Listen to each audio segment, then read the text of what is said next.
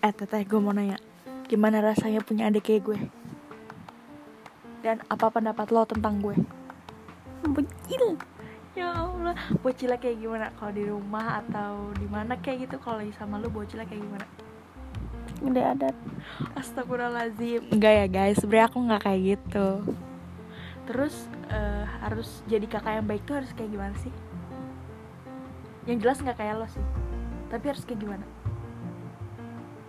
bodo amat Ya Allah.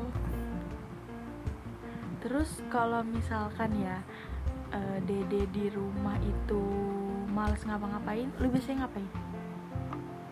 nyabuk Astagfirullahaladzim. Biasanya kalau Dede itu paling cepet disuruh apa? jajan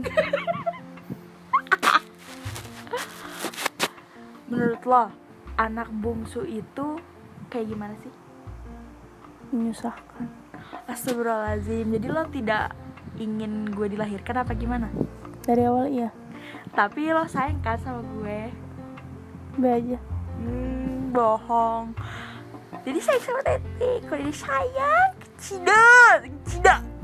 Terus ya, eh, Tete suka kalau Dede lagi ngapain.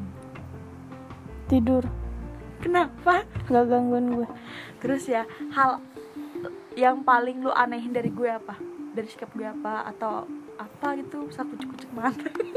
suka joget-joget Tapi tuh joget-joget tuh kan hal yang enak gak sih? Kayak Enggak, goyang-goyang joget dia- free gitu. jogetnya bukan ngedance tapi joget dangdut Tapi ya, eh, suka duka lo punya adik kayak gue gimana? nyusahin Surah Azim, kayaknya gue banyak-banyak isti- istighfar ya.